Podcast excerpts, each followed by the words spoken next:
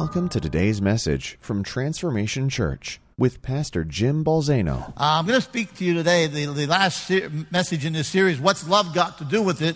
And I've told you the answer is everything.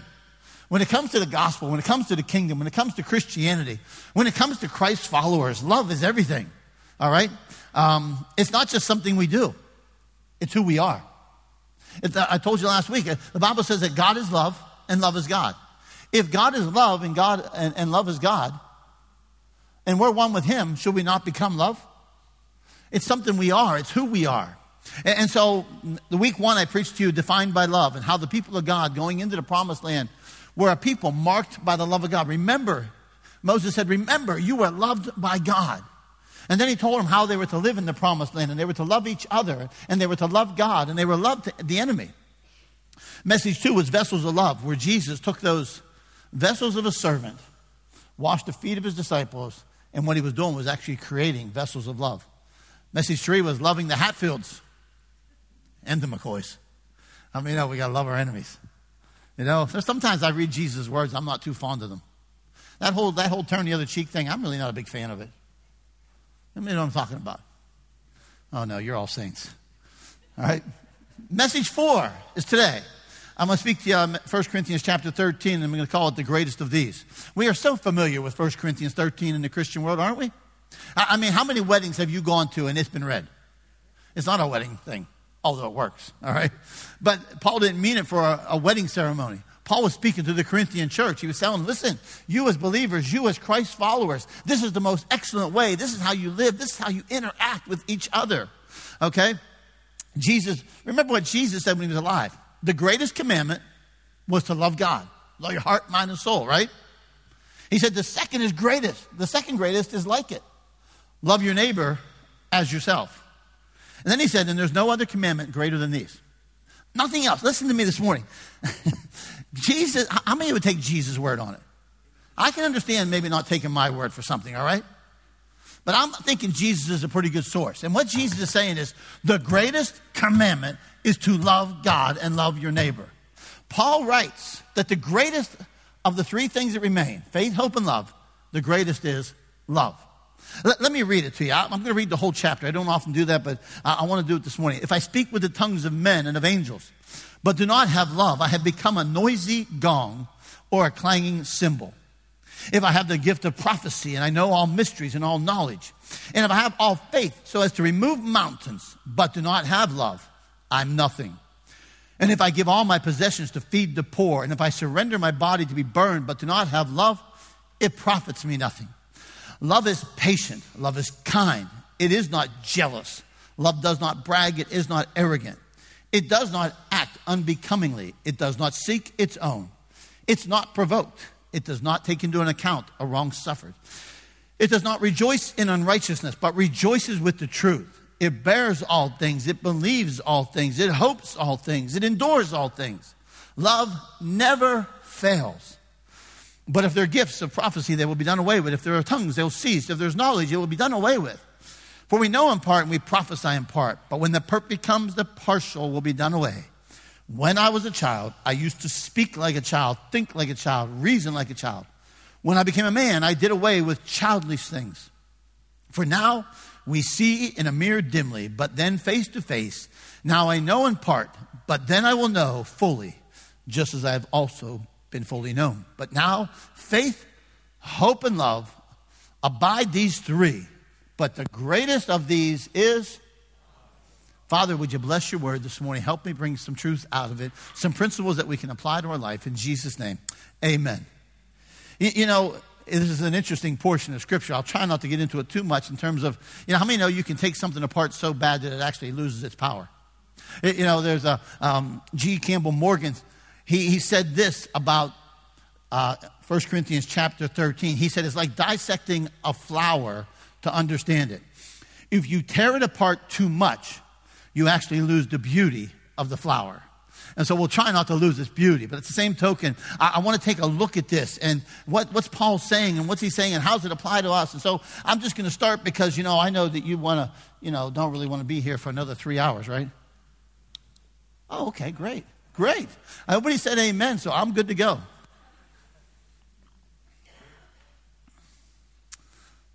Paul begins this. Now, listen, we all know, most of us know, that why was Paul writing this? He was writing this because the Corinthian church, I mean, the Corinthian church was a crazy church.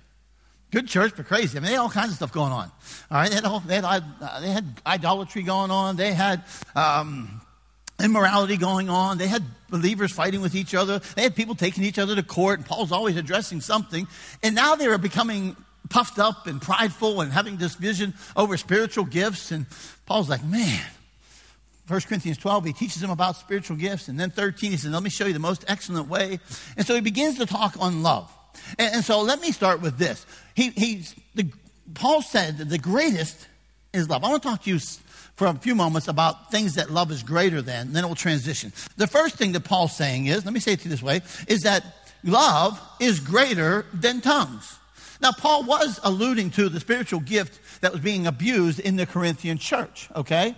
Now, but I want to talk to you for a moment about this. The greatest language you'll ever learn, or the greatest language you will ever speak, is love. Paul said, If I speak with the tongues of men and of angels, but I do not have love, I have become a noisy gong or a clanging cymbal.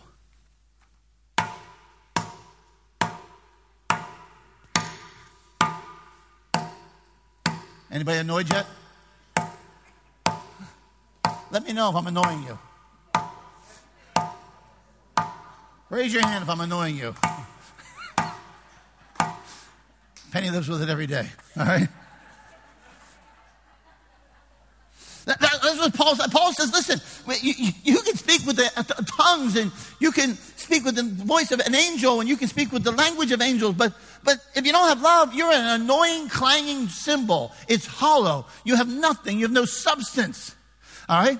You know, I want to talk to you for a minute. You know, I've been to all, many nations on the earth. Peter's been to many nations on the earth where people speak a different language than me. All right? And I go there, and I mean, we, we were in Ukraine together. And we used to go down to this little store in the country to just buy something, give them money, right? I didn't know how the system worked. I didn't know their language. And there was this blonde girl working at the counter. I think she hated me. Um, remember my girlfriend? Okay, we called her. I just, I didn't know. I'm trying to communicate with her, and she was just mean as a snake. Just mean. I didn't know the language. I didn't know this money system, and she was just mean. All right. I've been to lots of places where I don't know the language. Okay? I can become fluent in all kinds of languages of the earth. Men and women have been speaking in the language of heaven for centuries since the baptism of the Holy Spirit, right? Yet, the fact of the matter is, all humanity can still speak a same language. Let me talk to you for a moment about this. All right? How many know that the men of the, men of the earth have a tongue? Don't we? We all have a tongue. Some people speak Spanish, some people speak English, some can speak Ukrainian, and some speak Polish, Tim Lazinski, all right? And on and on we go, right? There's all these different languages that separate us. And then I want to talk to you for a moment that the angels of heaven have a tongue.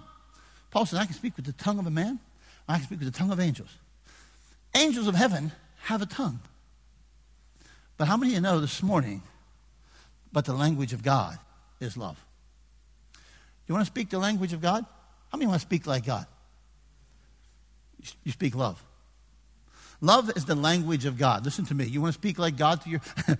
Some of you husbands, you think you're God to your wife. you want to be God to your wife? Love her. I'm just telling you. You want to speak the language of love? You want to be like God? You, you speak love. If you want to speak the language of God, you do it through love. You say it through love. You live it through love. When you love, you are conveying God's language. You are speaking God's language. You are conveying it to another person. Love is the uniform language of the world. Listen to me. The Tower of Babel was created because humanity had a common language. They came together, one language. They built something that was an apostasy before God. God came down, He saw it. He said, if they can do this, speaking one language, nothing is impossible for them. And that's where the separation of languages entered into the world, where God separated their language. But I'm here to tell you something there's still a common language in the world today.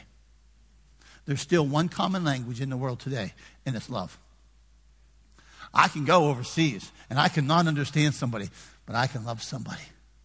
I've been in many conversations. I've hugged people in other parts of the world. I've hugged people. I have no idea what they're saying. I was in Hong Kong last year. I don't have any idea what they were saying. But I know this much there was a spirit of love in the place. Love is a common language by which man today attempts to make a name for God. Babel was a common language with an attempt to make a name for man. But love is what God uses today that's a common language to make a name for God. Yeah. See? I even know what he said. She said. Love is greater than tongues. Love is greater than knowledge. Love is greater than knowledge. Think about this for just a moment. Let me go back to this point, though. The greatest language ever learned, listen to me, the greatest language ever learned or spoken is the language of love. Greater than knowledge. Since the time of creation, man has been on a quest for knowledge. Think about it. Man, Adam and Eve in the garden, knowledge of tree of good and evil. That's the one thing you cannot have. It's the one thing you cannot uh, eat. Don't you eat from that tree. How many know what tree they wanted? They wanted that. What is that? What is that knowledge? God put the man in a perfect environment, but that wasn't enough for him. The thirst and quest for knowledge became the temptation by which the enemy would deceive the man. In his quest for knowledge, man, man sinned against God, right? Think about this for a moment. In that quest, they ate from the tree. He used, the enemy used their desire to know the mysteries of God against them. He used their desire to know the secrets of God against them. The greatest knowledge that we can ever come to in our life is the knowledge that knowing this God loves me. I'm not against knowledge. I'm not against education. Some of you are looking at me like, wow, Pastor. No, no, no, no. Listen to me this morning. Paul said, what's he say? Let's read the scripture. It says, if I have the gift of prophecy, which is forthtelling, if I know all mysteries and I know all knowledge, but I have not love, I'm nothing. I'm nothing. There is no greater knowledge than knowing you're loved by God. But let me ask you this for a moment. I know lots of people that can quote scripture like a machine gun. I mean, it'll just riddle you with it. How many know that can become a real weapon too? Let me tell you something. I don't, I, I don't really care if you can quote 1 Corinthians 13. I want to know if you can live it. I don't care if you can quote it. I want to know if you can live it. If you can't live it, don't quote it to me.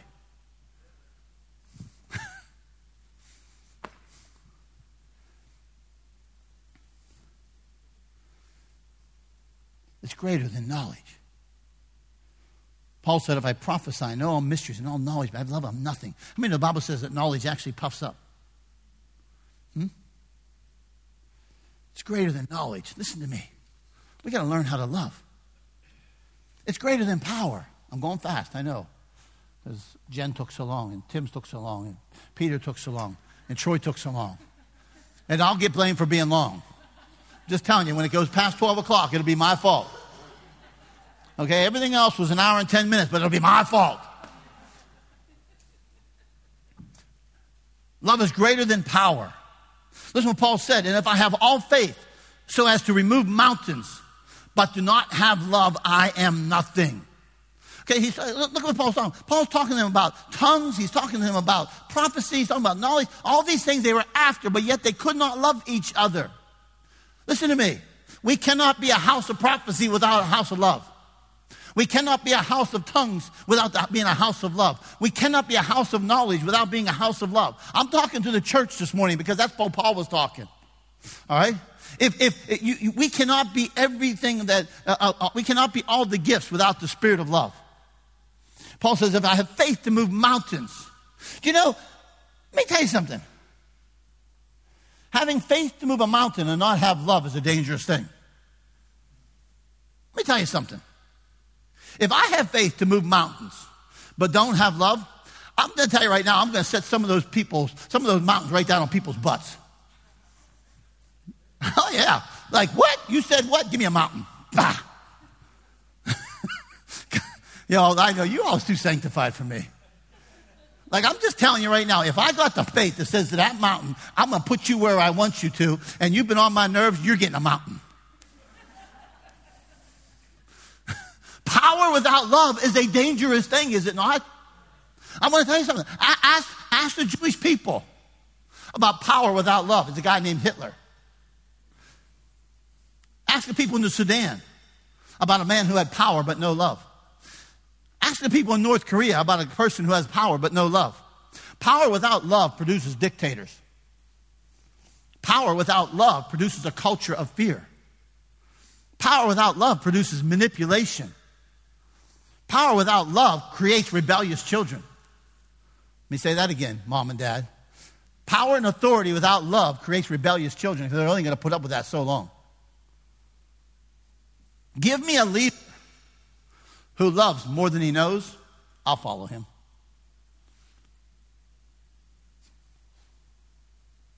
Give me a leader who loves more than works, and I'll follow him. Give me a leader who uses power from a position of love, and I'll follow him. Give me a leader who uses knowledge from a position of love, and I'll follow him. See, see I want you to know something. Paul's saying that, that, that love is greater than all these power gifts, it's greater than faith. Listen to me this morning. Faith is not the greatest thing in the kingdom, love is. Love causes me to use faith in the right way. Love causes me to put faith into action. Faith. The greatest power on the earth is love. Because love causes power to be used in its, its proper purpose. The greatest power on the face of the earth is love. Because love causes me to use power in its proper purpose. If you have power and you don't have love, you're a dangerous person.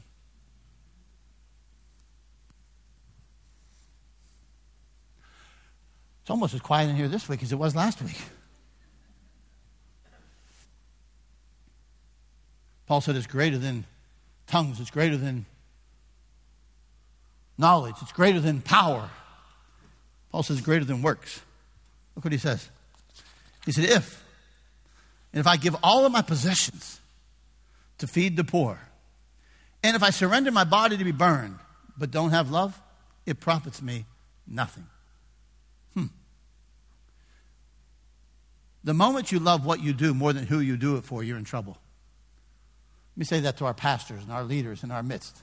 The moment that you love what you do more than who you do it for, you're in trouble. The moment you love what you do more than you love God, the one you do it for, how many know we're in trouble?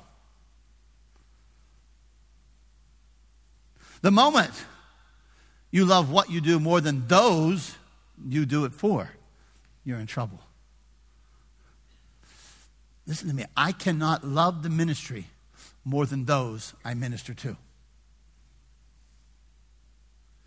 if I love the ministry more than those I minister to, I come to resent those I do it for because you now are becoming a problem in my ministry.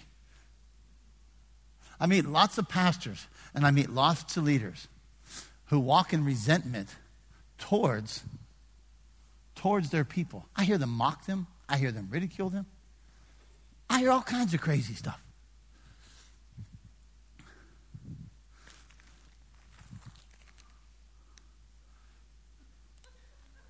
Only place I know that gives nuts in the foyer is and nuts in the sanctuary. we got nuts in the foyer and nuts in the chairs. You're saying, who's he giving this one to? Me? I'm going to eat them. Martha, it's good to see you, honey.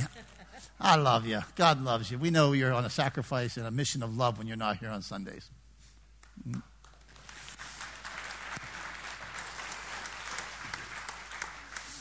Because I mean, sometimes you just got to do what you got to do because you love somebody. It's not always what you want to do. The essence of loving somebody isn't always doing what you want to do. Sometimes it's doing what you don't want to do. See, the, the, Paul says it's greater than works. If I do this and I give this and I give my possessions and I burn my body and I do all these things, but I don't have love, it profits me nothing. Some love the idea of being parents until they have children. Can I get an amen? like, that seemed like a good idea. It was fun in the making and it seemed like a good idea. I ain't so sure now.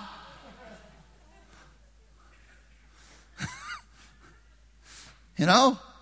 Love for God and love for people are the foundation from which ministry flows. You, you see, this, this love, love is the fountain from which the works of God flow. Everything God has done and does and still will do comes from a position of love. Everything. Everything. Everything. Everybody say everything. Everything he does comes from love. Why? Why? I say, how can you say that, Pastor? Because the Bible says God is love. And love is God. Everything God does flows from a position of love. But if we're to be like God, all right, if we are to be like God, then love must be the fountain from which our works flow. Why do I preach? It better be because I love God and I love you. Why do I, why do I do some of the things I do? I've asked myself the same question. I, am not going to tell you what I told my wife this morning. She was telling me her dream this morning, okay? She's weird, I got to tell you. Okay. Like, I'm like, okay, yeah, what did you eat before you went to bed? Right? But I told her, so she's telling me her dream this morning. And then I told her, I said, well, let me tell you what my night was like. I was haunted all night. She just looked at me, okay? I said, because every, a, and I won't tell you what it was. Someday I might. But as I went to sleep, this thought would not leave my mind, considering a ministry thing. It would not leave my mind. And then I would wake up, and it was the first thing on my mind. Then I'd go to sleep. I actually, I'm going to tell you the truth, I actually laid there and could not go to sleep. And I actually said, God, would you let me go to sleep? Have you ever said to God, let me go to sleep? Okay? Leave me alone. I want to go to sleep. I don't want to think about this anymore. And then I wake up, and it was the first thing on my mind. I must have woke up six, seven times last night. And guess what I was? Well, was the first thing this morning at, at 5.20. First thing on my mind.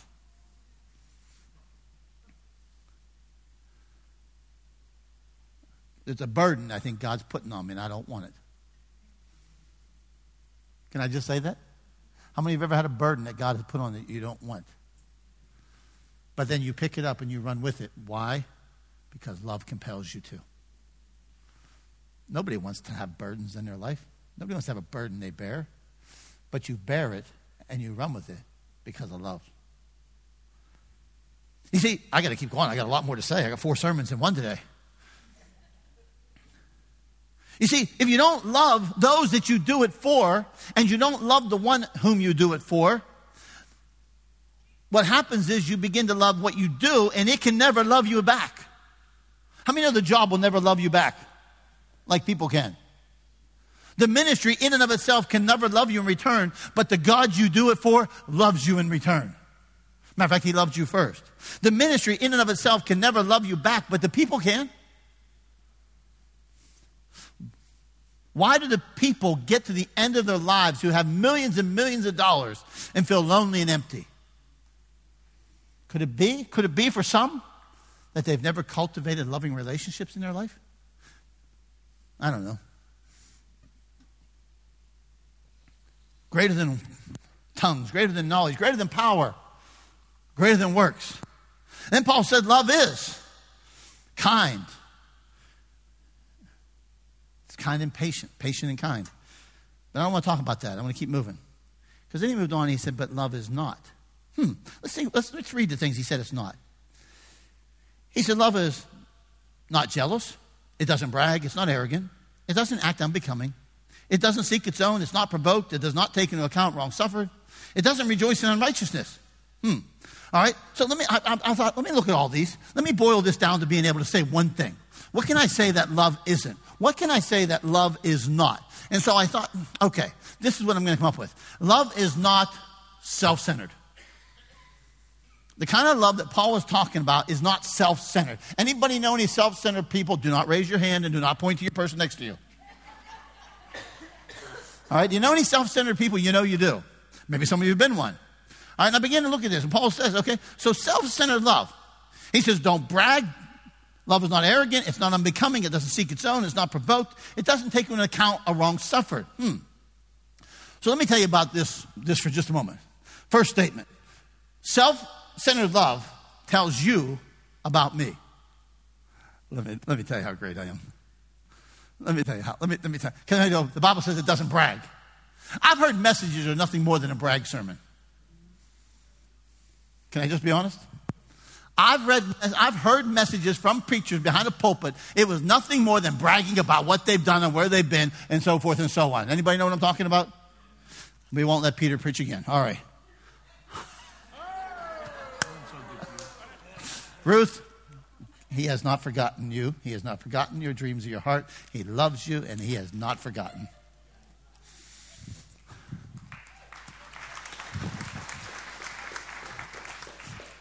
And I'm out of peanuts. You can go back to being mean. okay? Love doesn't brag.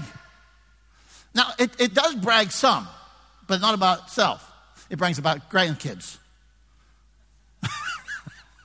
okay? If, it's, if, if, if, if bragging about grandkids is acceptable, I'm guilty.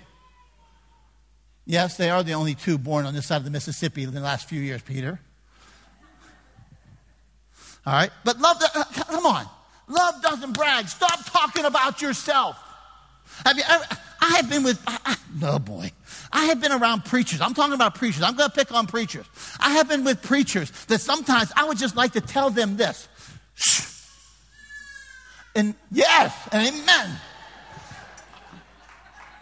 I want to say enough about you. I, do, I want to say enough about you. I'm tired of hearing about you. I know, I'm mean. I'm mean. I'm just telling you like it is. Can I give you some recommendations? Sit still and answer questions. Ask questions. Stop making it about you. Love is not self centered. Self centered love tells you about me. Self centered love is proud of me rather than proud of you. I am so proud of Jen McConnell. I'm so proud of her. I am so proud of many people in this place. I am so proud of so many people in this house. All right? When I go out, I tell your story. I'm not telling my story. I am proud of you. People need to be told that you're proud of them. Somebody need to go home and tell somebody you're proud of them. It's arrogance. Paul said it's not arrogant. Arrogance is I'm more proud of me than I am of you. I got news for her. You're still pregnant. Spiritual pregnancy is not fun. Because what happens is God drops a seed in you. That seed is in you. It's, it's growing and it begins to grow. And you're the only one that can be one with that for a season. Nobody else understands it. Nobody else knows it. Nobody else can feel the pressure. Just like you ladies, when you're pregnant, nobody else can carry that burden for a season. Nobody else can carry the weight of it. You're the only one that can be one. And then you get frustrated if everybody else around you because they don't know what you're going through and they don't understand the pressure that you feel. And they want to just rip your heart out. I told you to I won't go there, there, but I told you that pregnant psycho wife story, Christmas tree. Okay? But, but I'm just saying to you that you don't, and then all of a sudden, because you have to be one with that for a season, and then it's not until you give birth that other people can see it for what it is. It's not until you give birth that other people can embrace it, and then they have a revelation of what you've carried for nine months. Spiritual pregnancy is not fun. I don't know anything about that physical pregnancy. I just look at sometimes. Self centered love is proud of me rather than you. Self centered love throws a hissy fit when it doesn't get its own way. It happens in churches all the time. Well, I didn't get to do this and I didn't get to do that and you did this and blah, blah, blah. I'm just going to take my ball and go home. Knock it off. Grow up. He said, Yes, I did. Grow up. I have been around too long. I have been around too long. I've been pastor too long. I had seven, seven years of having 27 churches under me, and I've seen the dumbest things that divide churches. And all I'm going to say is people need to grow up in the kingdom. Okay. Let me tell you what I really think about it. I'm tired of seeing churches divided over stupid stuff. Because your ego didn't get stroked, because you, you, your, your, your, your insecurity was jeopardized. Knock it off, grow up. You wouldn't let your kids act like that at home. Why do you think you act like that in church? Oh boy.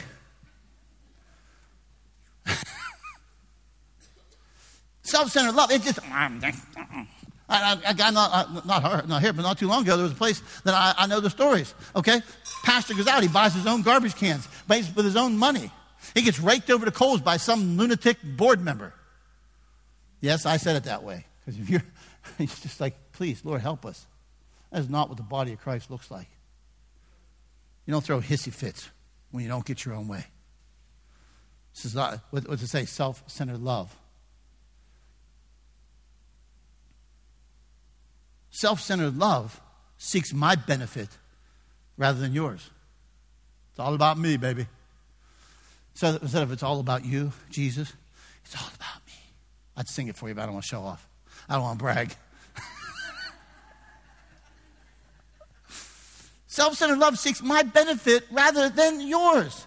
It does not seek its own, Paul said.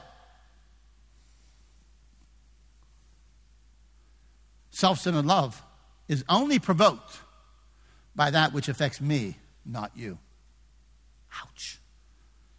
It says not easily provoked. What is it that provokes you? Generally, we get provoked when somebody steps on our toes or steps on our turf or affects me. Can I say the church needs to get provoked over what's going on in the world in a healthy way? About orphans, fatherless, and all the other things we can put our finger on? Self centered love is me keeping score to remind you how you wronged me. Bible says it keeps no record of wrongs.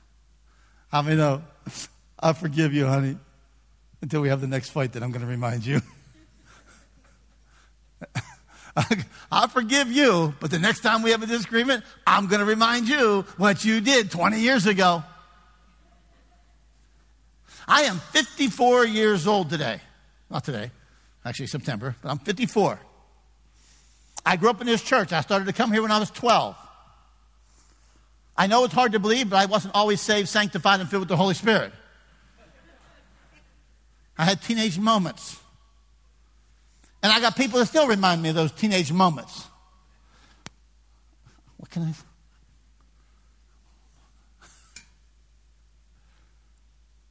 When's the last time you reminded somebody how they wronged you? And why did you do it? Doesn't keep score. Stop keeping score. Stop keeping score. Stop keeping score. It's like we have a scoreboard. It says it keeps no record of wrongs. Hmm. Love is not self centered. Then Paul says, and, and there's, I love how the NIV puts it, love always. There's some things that love always does. Says it always protects, always loves, always trusts, always hopes, always perseveres. Always. Love always protects, it always trusts, it always hopes, it always perseveres. Hmm. There's some interesting things with that. That word bear, or that word, first of all, the, the, the love protects. It means to protect or keep by covering. Listen to me. Love covers people. It covers you when you're right, it covers you when you're wrong. It doesn't say it's okay to be wrong, but it still covers you. I've often said this to you. Over the years in our church, I know it's hard to believe, we've had people who broke the law. I know, it's hard to believe. And I would look at them and I'd say things like this you, need, you broke the law, you need to suffer the consequence of breaking the law. Justice is not escaping consequence. But understand this. Understand this. My place is not between you and justice, but I will be between you and the mob. Because I mean, no, we have a mob mentality in our land right now. That as soon as somebody is found to have done something wrong, it's pile on and crush them. Pile on and destroy them. Our thirst for blood. Listen to me. You can find justice, but vengeance is never justice. My place will always be between the mob and the offender. Jesus did not tell the woman who was caught in adultery it was okay. He did not say that what she did was all right. What he did do was he said, I'll stand here between you and those that will destroy you because love always covers and I will not allow them to destroy you. And I say to you today, as your pastor, you may be wrong and you may mess up, but I will not let somebody destroy you. And the body of Christ has got to get the same spirit where we say, you know what? You were wrong. I love you, and I'm not going to let them destroy you but take your lumps. It means to cover with silence. Wow. I mean, you know, sometimes we cover people, we tell them we're covering them. we remind them, hey, okay, I won't go there. It always protects, it always hopes, always believes the best, always trusts for the best. It takes no faith to be negative. I told you that a thousand times. Love always it's an amazing thing, isn't it? How you like that phrase? Love always. Love always. The phrase love always leaves no room for love sometimes.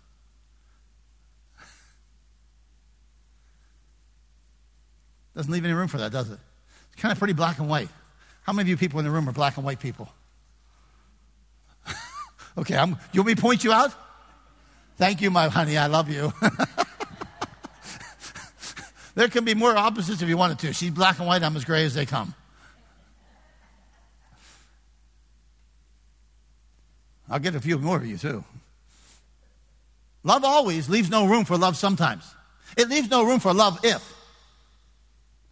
It always protects. It always covers. It always trusts. It always hopes. It always believes.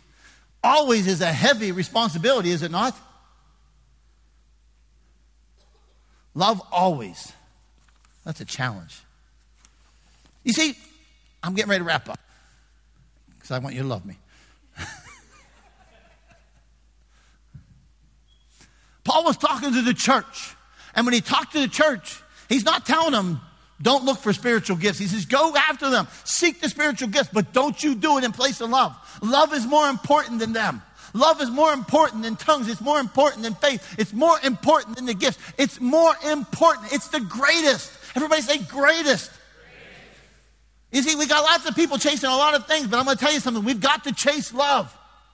Because this is what I believe the gifts are best exercised through love.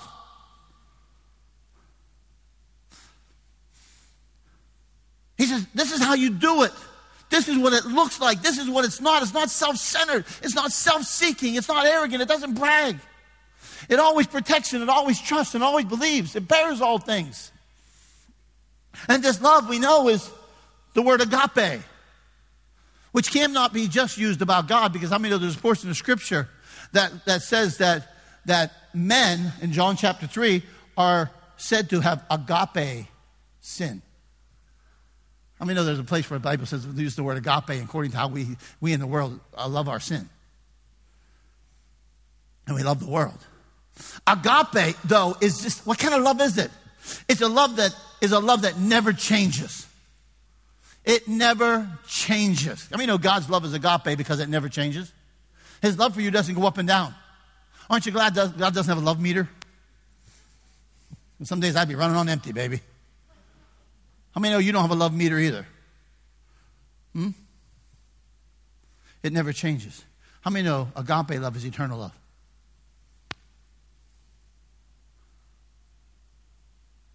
My son died four and a half years ago. I still love him.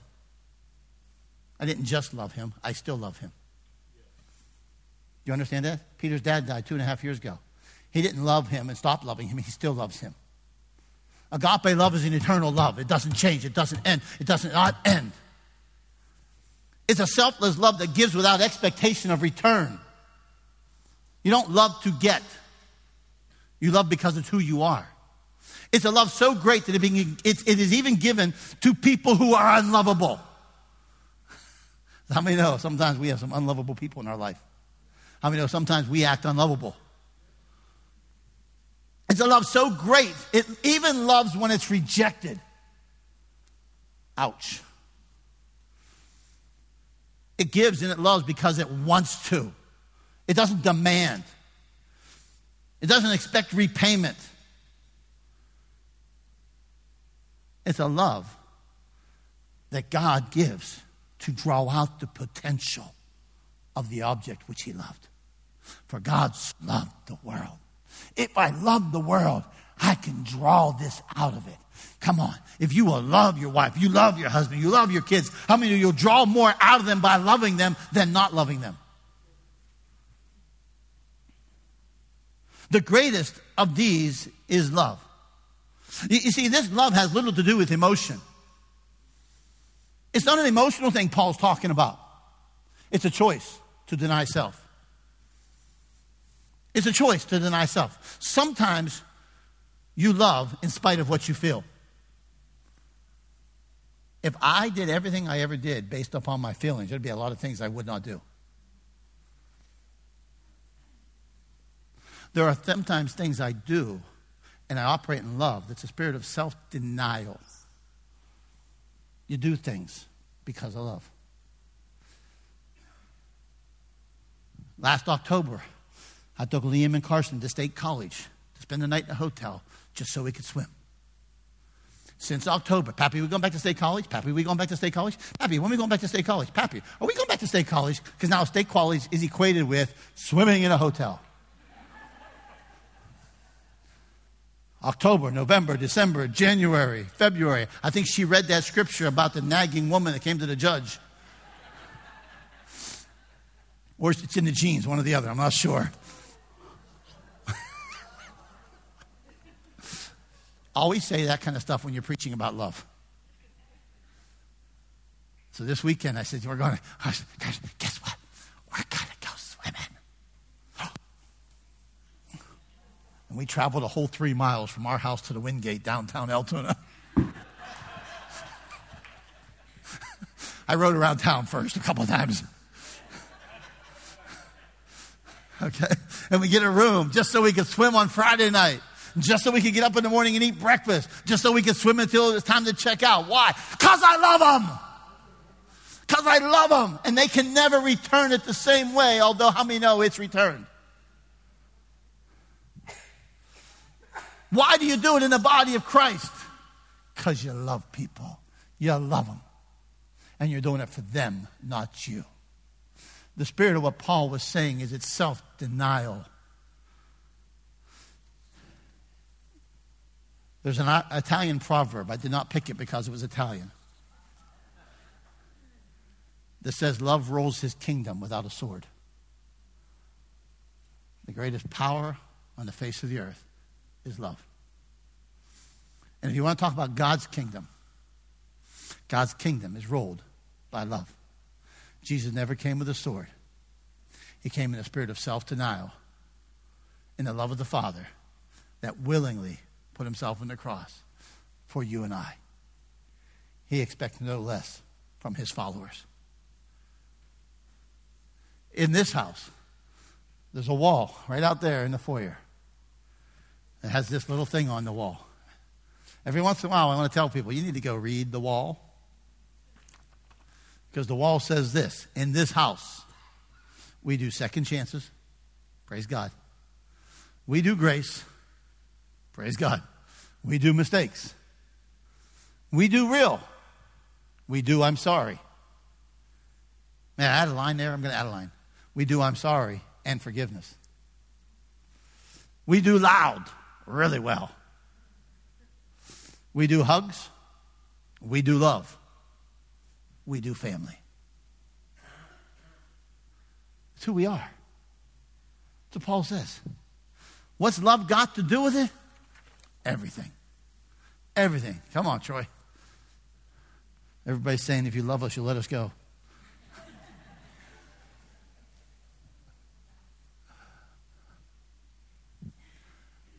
Catch the essence of what the message has been, the essence of what the series has been. What's love got to do with it? It has everything to do with it. And if you can only pick one thing, then it's got to be love. Because everything flows from love. And it's not a feeling. I mean, it is a feeling, but it's not a feeling. If it's based on a feeling, there's a lot of stuff not happening. It's got to be based on a decision. I mean, you choose to love somebody in spite of sometimes. You choose to love a son and a daughter in spite of some of the stuff that they do sometimes. You choose to do it. If I had power to move those mountains, it would be love would choose not to drop it on your butt.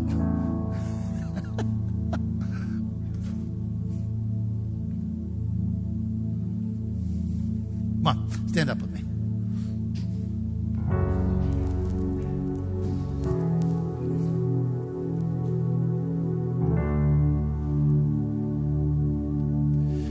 Interesting portion of scripture. I almost, I actually had two sermons for today. This is the one that I chose.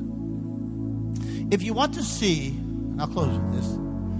If you want to see this in action, let me challenge you to go to 1 Samuel chapter 18, 19. And you'll see a relationship between a man named Jonathan and a man named David. It's an amazing, uncanny parallel Jonathan's life to this portion of Scripture. Jonathan was the prince. He was the heir to the throne, Saul's throne. He was to be the next king. Only problem is God said, I'm going to put somebody else on that throne. I'm going to anoint a man named David to be on that throne. If David's going to be on the throne, then that means that Jonathan's not going to be on the throne. How would Jonathan react? The Bible says that Jonathan loved David as himself. Sound familiar? That Jonathan loved David as himself. And you begin to see this is actually in operation. Where Jonathan says, what? He's the, he's the firstborn son of a king that makes a covenant with the lastborn son of a farmer. And he looks at David and he says, I'm going to make a covenant with you. And he says, Oh, by the way, I love you as I love myself. Therefore, I'm going to step aside so that you can step up. How many know that's love? How many know that's love? Sometimes people won't step aside because if they step aside, somebody else might get to step up. And then he says to him, Oh, and by the way, you're going to need this because you don't have one. You don't have a robe, and you don't have a sword, and you don't have a shield. Take mine. Take mine. I'm telling you, it's, it's 1 Corinthians 13 in action. Take mine. You're going to need it. My stuff is your stuff. It's a beautiful picture. You see, but the story, but, but, but I want to show you something. But that story is not about Jonathan. It is about Jonathan but there's the picture of Christ. Because how many know the Bible tells us he made a covenant with us? How many the Bible tells us he loved us as himself? How many the Bible tells us that he's the one that said, I'll step aside, I'll step out of my father's estate, I'll take on the form of a servant, I'll go and I'll give so that their, my stuff can become their stuff, my righteousness can become their righteousness. It's really a story about Jesus. Okay, I can preach a whole nother sermon. I'm not going to, I promised you.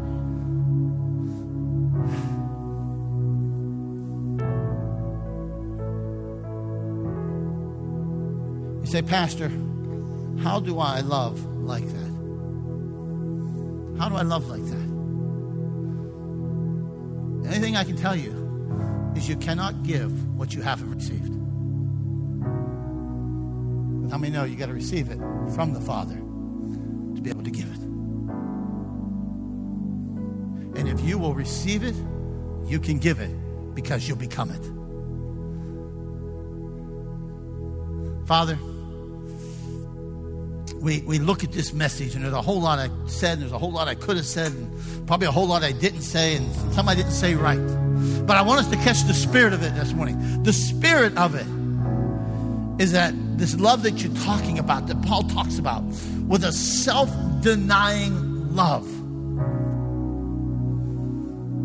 that wasn't based upon emotion, it was based upon a decision to deny self and to prefer others may that be the spirit of this house. I speak that spirit over this house, that we would be that on a consistent basis.